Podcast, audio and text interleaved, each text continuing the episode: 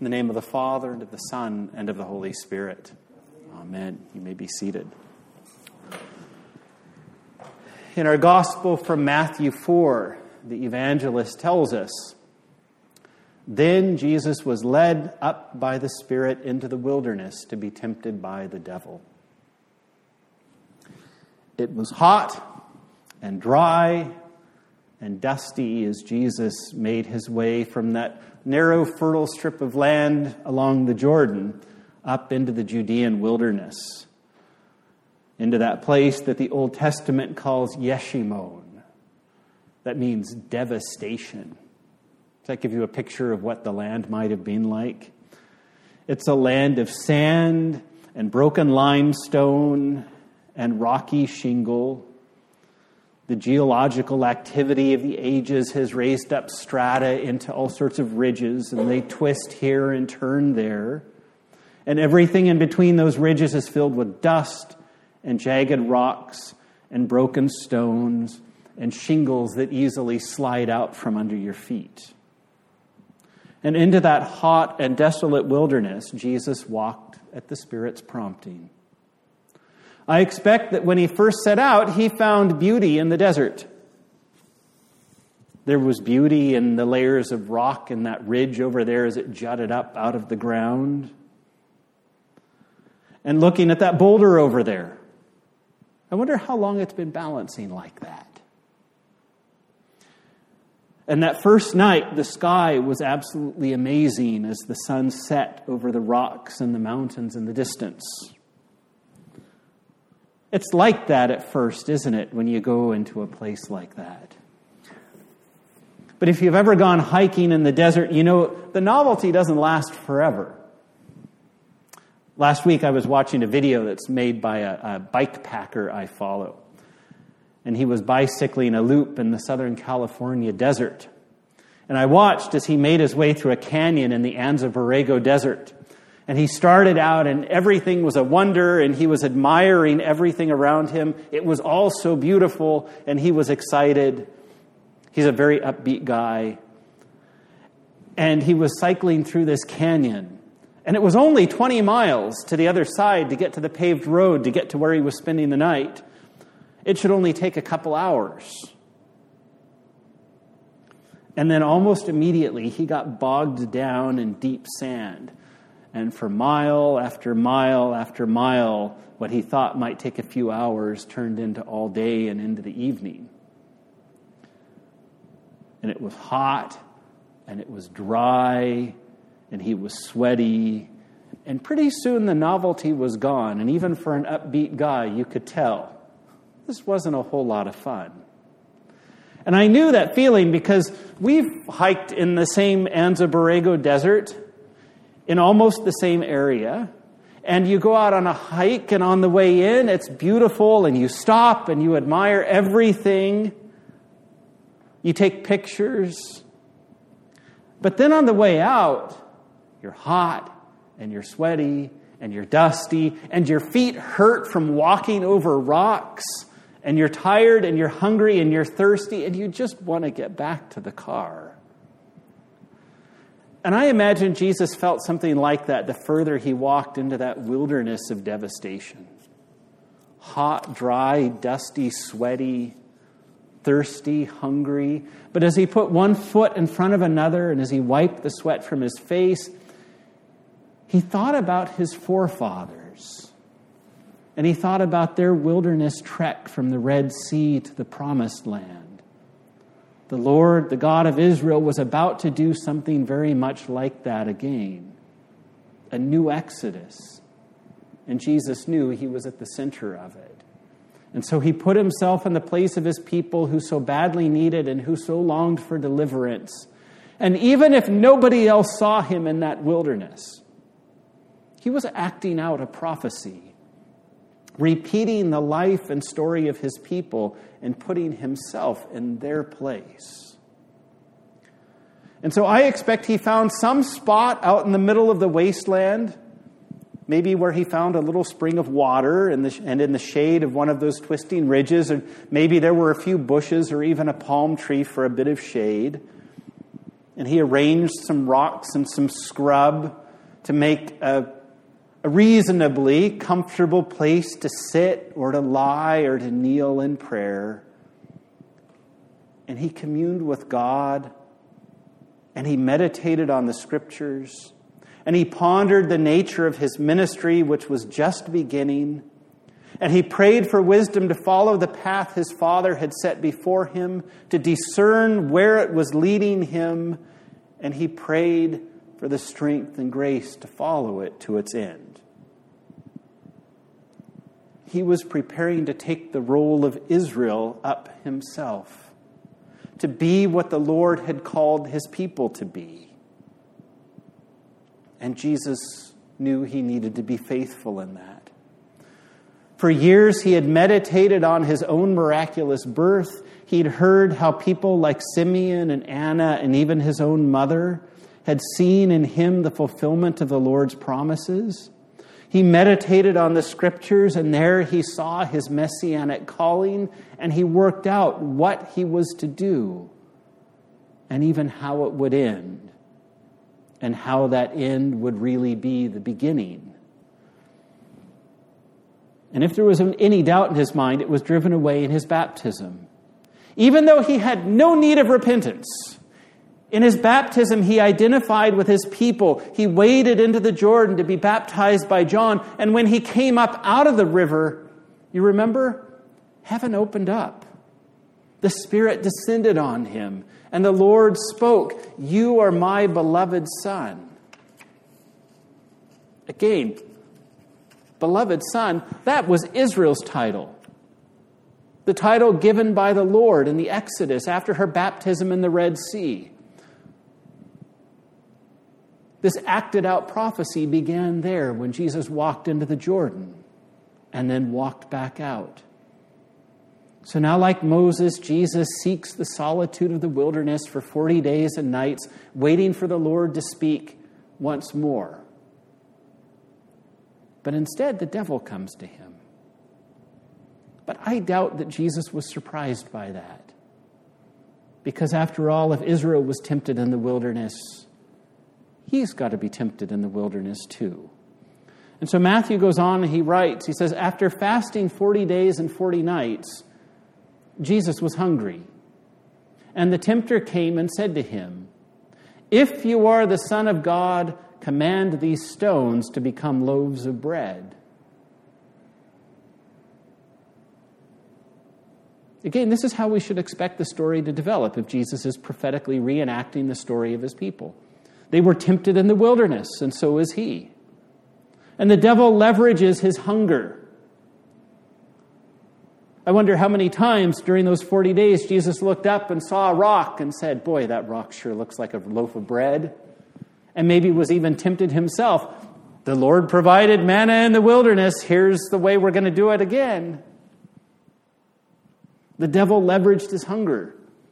The Lord declared you to be his son. If you believe that's who you really are, satisfy yourself and turn these stones into bread. I know you've been thinking about it.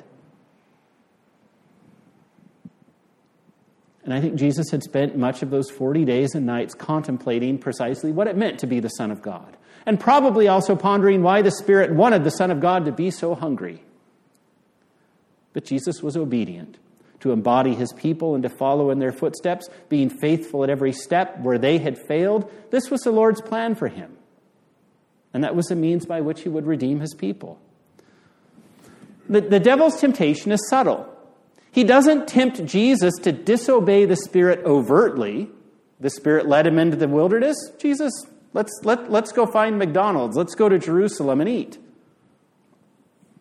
He tempts Jesus instead. Go ahead, stay in the wilderness. But turn those rocks into bread. Remake the wilderness yourself.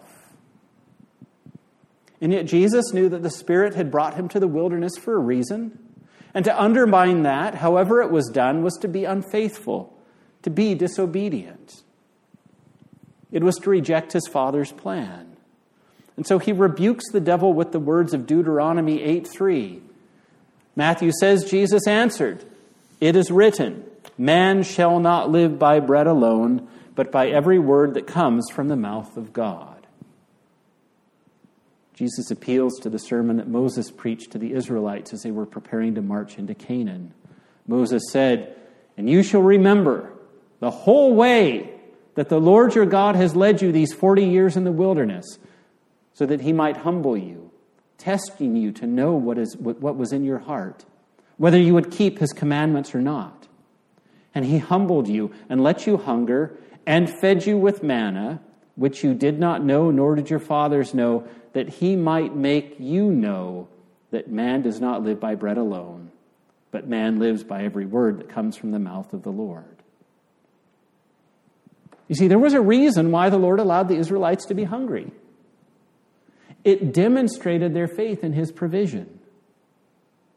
Were his people willing to trust him even when it meant hardship? The Lord taught them that there is more to life than bread. What good is living today if you miss out on the life of the age to come?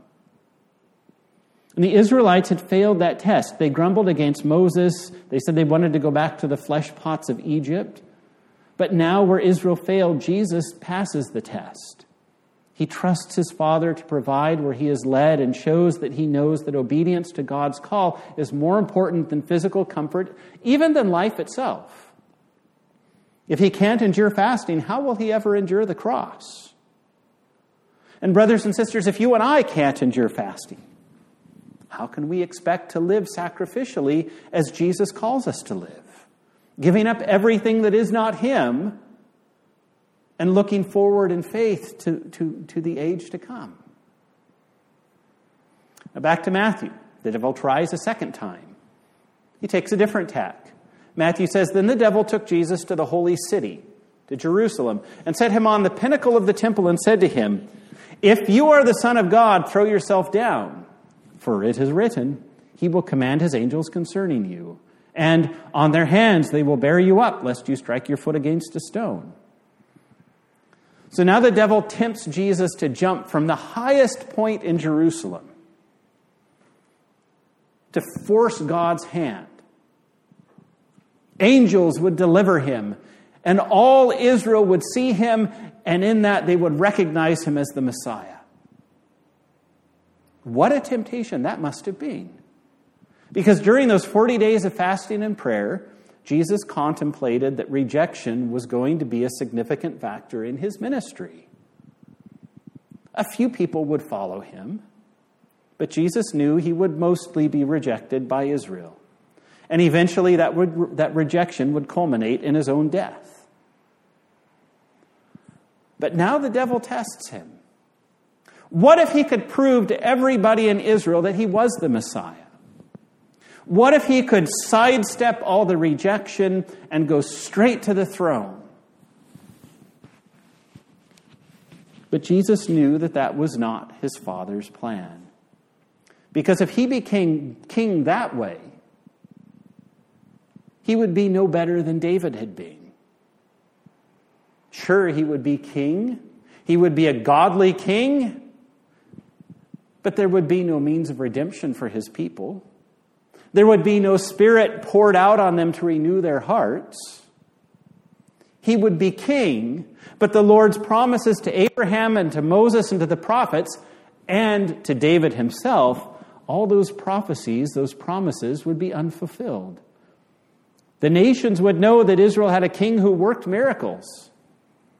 But that was never the means by which the Gentiles were to be drawn to Israel's God. That was never the means by which the world would be saved from sin and death. The nations were to be drawn by the display of God's faithfulness to his promises revealed in the Son. It all had to be fulfilled, not just a few words from this prophecy and a few words from that taken out of context. So the devil throws two bits of Psalm 91 at Jesus. It's a psalm about the Lord's protection, and it all sounds good, but again, it's not the whole psalm. It's out of context. Other parts of the psalm qualify God's provision or his rescue for his people. The first two verses of Psalm 91 say, He who dwells in the shelter of the Most High will abide in the shadow of the Almighty. I will say to the Lord, My refuge and my fortress, my God in whom I trust. So, the shelter of the Most High, that's a wonderful place to find yourself, but to live under His protection requires that we first abide in His shadow. He is our refuge and fortress, but we put ourselves in His care as we trust, as we obey Him. In verse 14, the Lord says, Because He hold fast, holds fast to me in love, I will deliver Him, I will protect Him, because He knows my name. The devil loves to pluck portions of Scripture out of context in order to twist their meaning, reminding us of God's promises of blessing or care or prosperity, while neglecting to remind us or neglecting the parts that call for our need first of faith and for holiness and for obedience and even sometimes for sacrifice and suffering. God's people show their love for Him through obedience and sacrifice. Jesus later said, If you love me, keep my commandments. And the same goes for Jesus' relationship with his own Father. The Lord's blessing would come only as Jesus walked in faithful obedience. God's people show their love for Him through obedience. So Jesus rebukes the devil with the words of Deuteronomy 6:16. Jesus said to him, "Again it is written, the whole story, you shall not put the Lord your God to the test." So again, where Israel had failed, Jesus is again obedient. Israel had tested the Lord. Jesus instead expresses his trust in the Lord's plan, knowing that only through his rejection will the Lord's promises be fulfilled. So the devil then makes one last attempt at dragging Jesus away from the path to the cross. Look at verses 8 and 9. He says, Again, the devil took him to a very high mountain and showed him all the kingdoms of the world and their glory. And he said to him, All these I will give you if you will fall down and worship me. Israel, too, was tempted to idolatry in the wilderness and failed the test. And failed and failed and failed and failed and failed throughout her history. So Jesus is tempted just as his people were. All the kingdoms of the world will be yours, the devil says. Just submit to me. Jesus and the devil both knew that if the Lord's promises through the prophets were true, Jesus' lordship would not just include Israel, but would extend beyond that to all of creation. Gabriel had announced to Mary, he will reign over the house of Jacob forever, and his king, of his kingdom there will be no end. When the Father had spoken at Jesus' baptism, he'd spoken words from Psalm 2, where we also read of the great king, Ask of me, and I will make the nations your heritage, and the ends of the earth your possessions. Jesus knew all of creation was his kingdom. So the devil again offers Jesus, though, a shortcut to that throne, a shortcut, shortcut that bypasses his messianic ministry. Again, Jesus knew that, that what would bring the nations to his throne was the redemption of Israel through his death and resurrection and the display of the Spirit's power in the hearts of his people. In those events, the nations would, were to see the greatness and the faithfulness of the God of Israel, and they would be drawn to give him glory and to submit themselves in faith to him. That was to be God's means of welcoming the Gentiles into his presence and into his kingdom. That was to be the means of bringing the nations in to Jesus' kingdom. But if Jesus followed the devil's shortcut, there would be no kingdom, at least not the sort of eternal kingdom in which all was set to rights, in which God Himself was king. The sort of kingdom that Israel had always looked forward to as the age to come. No, the Lord had charged His people in the wilderness, saying, Hear, O Israel, the Lord your God, the Lord is one. You shall love the Lord your God with all your heart, and with all your soul, and with all your might. It is the Lord your God you shall fear. Him you shall serve, and by his name you shall swear. You shall not go after other gods, the gods of the peoples who are around you, for the Lord your God in your midst is a jealous God. See, over and over, Israel had failed. Even in the wilderness, while Moses was on the mountain receiving the Ten Commandments, Aaron, remember what Aaron did? He led the people, and they, they made and worshiped a golden calf. Most of Israel's history was marked by the worship of foreign gods. Yeah, maybe they had the temple and they went and did everything they were supposed to do in terms of worshiping the Lord. But they set up altars to foreign gods around the country and even in the temple itself.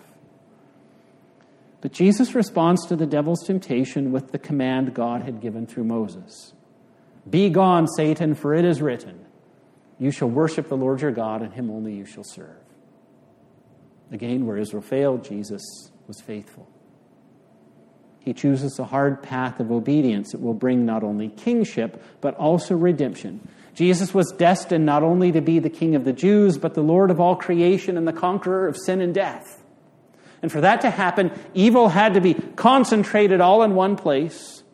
It had to rise up to its full height. It had to do its worst to Jesus, the Son of God, the Messiah, so that God could then raise him from the dead, overturning the false verdict of the people, and announce the vindication of his Son. Jesus knew that to restore the life of God to his people, the way to inaugurate the age to come in which everything would be set to rights, he must first let evil do its worst. He knew he had to walk the path of rejection and suffering and death because he knew the scriptures and he had read the prophets. By his faithfulness, Jesus redeemed those in Israel who were faithful to him. By his faithfulness, Jesus created a new people of God in whom God then poured his Spirit. By his faithfulness, Jesus was declared Lord with power and authority. And because of his faithfulness, the nations have seen the faithfulness of Israel's God and now give him glory as they, as we submit ourselves to him in faith. And now, we, you and I, walk in faithfulness to the glory of God. As Lent puts before us the suffering of Jesus and reminds us that God's life for us came through his submission to death, it reminds us that we too have to die to self and embrace that narrow path, the way that leads to suffering and rejection, in order to know the life of God and of the age to come.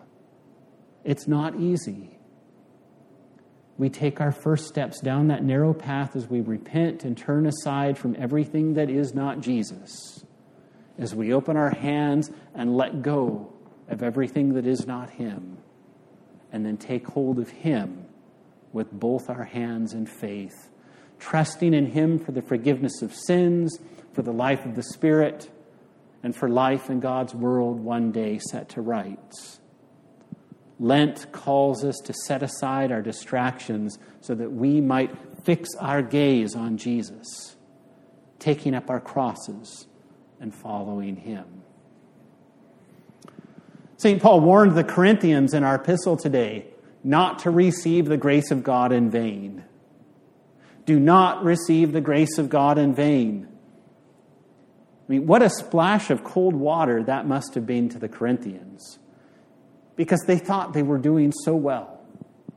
But Paul rebukes them because they were tolerating sins that even horrified the pagans around them.